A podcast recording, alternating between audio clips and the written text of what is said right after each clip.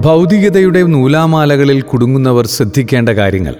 ദൈവത്തിന്റെ മൗനത്തിൽ റോസമ്മ ജേക്കബിന്റെ സമാധാനം. ലോക ചരിത്രത്തിന്റെ ആരംഭം മുതൽ സകല മനുഷ്യരും അന്വേഷിക്കുന്ന വിലമതിക്കാനാവാത്ത ഒന്നാണ് സമാധാനം. സമാധാനമുണ്ടെങ്കിൽ എല്ലാമുണ്ട്. അതില്ലെങ്കിൽ യാതൊന്നും തന്നെയില്ല.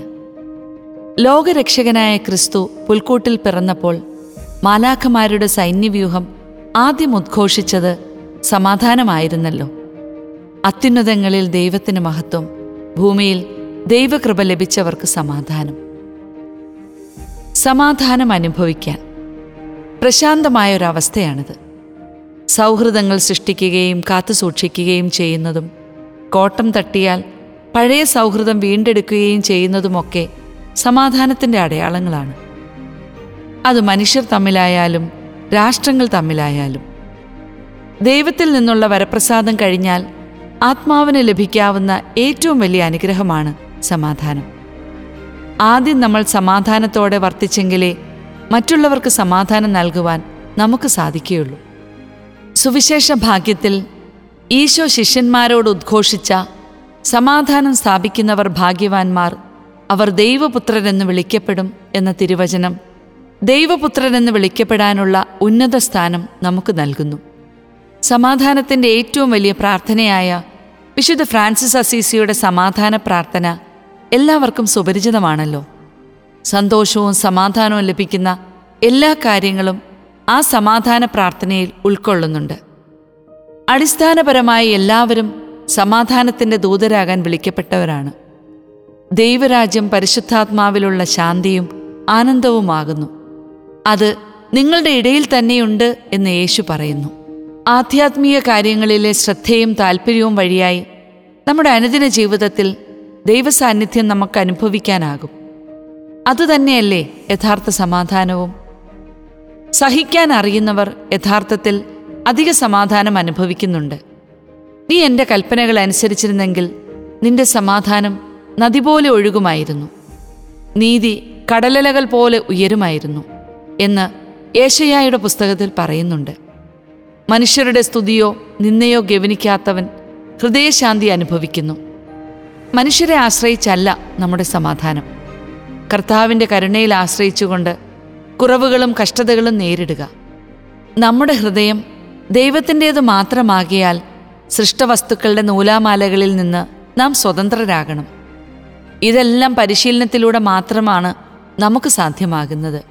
ദൈവമേ അങ്ങയ്ക്കായി സൃഷ്ടിക്കപ്പെട്ട എന്റെ ഹൃദയം അങ്ങയിൽ എത്തിച്ചേരുന്നതുവരെ അസ്വസ്ഥമായിരിക്കുന്നുവെന്ന് വിശുദ്ധ അഗസ്റ്റിന്റെ വാക്കുകൾ നമ്മുടെ പ്രാർത്ഥനയാകട്ടെ. അടിസ്ഥാന കാരണം നമ്മൾ എവിടെയായിരുന്നാലും ഉള്ളിൽ സമാധാനമില്ലെങ്കിൽ എന്താണ് എന്റെ അസമാധാനത്തിന്റെ കാരണമെന്ന് ആത്മശോധന ചെയ്യേണ്ട ഒരവസരം കൂടിയാണ് ഈ കോവിഡ് മഹാമാരിയുടെ സമയം. സമാധാനം തരാത്ത ഒരു വിജയവും സ്ഥാനമാനവും സമ്പത്തും ദൈവത്തിൽ നിന്നല്ല. ദൈവാത്മാവ് ഒരാളിൽ പ്രവർത്തിക്കുന്നതിന്റെ ഫലമാണ് സമാധാനം. ക്രിസ്തുവിനോട് ചേർന്നിരിക്കുന്നതിലും അവിടുത്തെ പ്രവർത്തികൾ ചെയ്യുന്നതിലും അവിടുത്തേക്ക് വേണ്ടി ജീവിക്കുന്നതിലുമാണ് ഒരു ക്രിസ്ത്യാനിയുടെ സമാധാനം നിലകൊള്ളുന്നത്. എളിമയുള്ള മനുഷ്യൻ അവമാനിതനായാലും ശാന്തനായി വർത്തിക്കുന്നു. ഈശോ ഉയർത്തെഴുന്നേറ്റതിന് ശേഷം തന്റെ ശിഷ്യന്മാർക്ക് പ്രത്യക്ഷപ്പെട്ടപ്പോൾ ആദ്യം സംബോധന ചെയ്തത് നിങ്ങൾക്ക് സമാധാനം എന്നല്ലേ? ഈശോയാണ് സമാധാനത്തിന്റെ രാജാവ്. പരിശുദ്ധ അമ്മ സമാധാനത്തിന്റെ രാജ്ഞിയും. തിരുക്കുടുംബത്തെ പോലെ നമ്മുടെ കുടുംബത്തിൽ നിന്ന് തന്നെയാണ് നമ്മൾ സമാധാനം എന്തെന്ന് അറിയേണ്ടത്.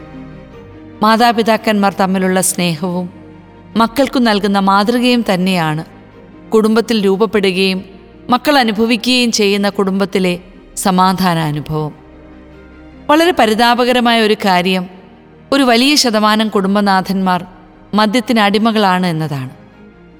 പുതിയ കാലത്തിൽ സ്ത്രീകളും ഇക്കാര്യത്തിൽ പിന്നിലല്ല എന്ന് തെളിയിക്കുന്നുണ്ട്. ഇങ്ങനെയുള്ള കുടുംബാന്തരീക്ഷത്തിൽ എങ്ങനെയാണ് സമാധാനമുണ്ടാവുക? മദ്യം പല വിധത്തിലുള്ള കുടുംബ തകർച്ചകൾ വിളിച്ചു വരുത്തുന്നുണ്ട്. മദ്യം സമൂഹത്തിൽ നിന്നും ഒരു തുള്ളി പോലും ഇല്ലാതെ തുടച്ചു മാറ്റിയാലേ കുടുംബത്തിലും സമൂഹത്തിലും സമാധാനം സംജാതമാവുകയുള്ളൂ. ഒരു തരത്തിൽ ചിന്തിച്ചാൽ മദ്യവ്യവസായവും അതിന് നിയമത്തിന്റെ പിൻബലം നൽകുന്ന ഭരണാധികാരികളും തന്നെയാണ് സമാധാനത്തിന് തുരങ്കം വയ്ക്കുന്നത്. ഈ വിഷയത്തിൽ അധികമൊന്നും പറയാതിരിക്കുന്നതാണ് ഇവിടെ നല്ലത്. ഉള്ള സമാധാനം കളയണ്ടല്ലോ.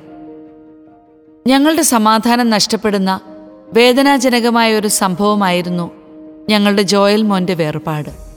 എങ്കിലും ജീസസ് യൂത്തിലെ എബ്രഹാം പള്ളിവാതക്കലച്ചൻ ഈശോയെപ്പോലെ ദിവ്യമായ ഇടപെടലിലൂടെ ഞങ്ങൾക്ക് ശാന്തിയും ഉണർവും നൽകി. അങ്ങനെ ഈശോയോട് കൂടുതൽ അടുത്ത് പ്രവർത്തിക്കാനും സാധിച്ചു. അച്ഛന്റെ പ്രാർത്ഥനയും സ്നേഹവും ഇപ്പോഴും തുടരുന്നത് വലിയ അനുഗ്രഹവും അത്ഭുതവുമായിട്ടാണ് ഞങ്ങൾ കാണുന്നത്. ഞങ്ങളുടെ മനസ്സമാധാനം തിരിച്ചു കിട്ടിയ സന്ദർഭവും കൂടിയായിരുന്നു അത്. ഇങ്ങനെയുള്ള ഒരു ആത്മീയ പിതാവിനെ ദൈവം ഞങ്ങൾക്ക് നൽകിയതിൽ ദൈവത്തിന് നന്ദി. ചില പരിശ്രമങ്ങൾ. അന്യരുടെ എല്ലാ വിശേഷങ്ങളും അറിയാനുള്ള ജിജ്ഞാസ നമുക്ക് വേണ്ട. ദൈവനീതിക്ക് അനുസൃതമായോ മനുഷ്യരുടെ അനീതിയാലോ വന്നു ചേരുന്ന എല്ലാ അനർത്ഥങ്ങളും ക്ഷമയോടെ സഹിക്കാൻ നമുക്കാവുമോ? ലഭിക്കാവുന്ന ക്ഷണികമായ ആശ്വാസവും ആനന്ദവും വേണ്ടെന്ന് വയ്ക്കാനാകുമോ ലൗകിക സന്തോഷങ്ങൾ ദൈവത്തെ പ്രതി ഉപേക്ഷിക്കുവാനും ദൈവത്തിൽ മാത്രം സംതൃപ്തി കണ്ടെത്താനും നമുക്കാവട്ടെ. നമ്മുടെ ഇഷ്ടത്തേക്കാൾ മറ്റുള്ളവരുടെ ഇഷ്ടങ്ങൾ നിറവേറ്റാൻ നമുക്ക് പരിശ്രമിക്കാം. കൂടുതൽ സ്വരുക്കൂട്ടാതെ കുറച്ചു മാത്രം സമ്പാദിക്കാനും എളിമയെന്ന പുണ്യം പരിശീലിച്ച് എന്നും എവിടെയും താഴ്മയോടെ നിൽക്കാനും ശ്രദ്ധിക്കാം. നമ്മൾ ചെയ്യുന്ന എല്ലാ കാര്യങ്ങളിലും ദൈവം നമ്മുടെ കൂടെ ഉണ്ടായിരിക്കട്ടെ. നല്ല മനസാക്ഷിയുള്ളിടത്ത് ദൈവാനുഗ്രഹങ്ങൾ ധാരാളമായി ഒഴുകിയെത്തും. അൽഫോൺസാമയുടെ പ്രാർത്ഥനയോടെ. നീതിസൂര്യനായ എന്റെ ഈശോയെ നിന്റെ ദിവ്യ സ്നേഹാഗ്നി കതിരിനാൽ എന്റെ ബോധത്തെ തെളിയിച്ച് ബുദ്ധിയെ പ്രകാശിപ്പിച്ച് ഹൃദയത്തെ ശുദ്ധീകരിച്ച് നിന്റെ നേരെയുള്ള സ്നേഹത്താൽ എരിയിച്ച് എന്നെ നിന്നോട് ഒന്നിപ്പിക്കണമേ.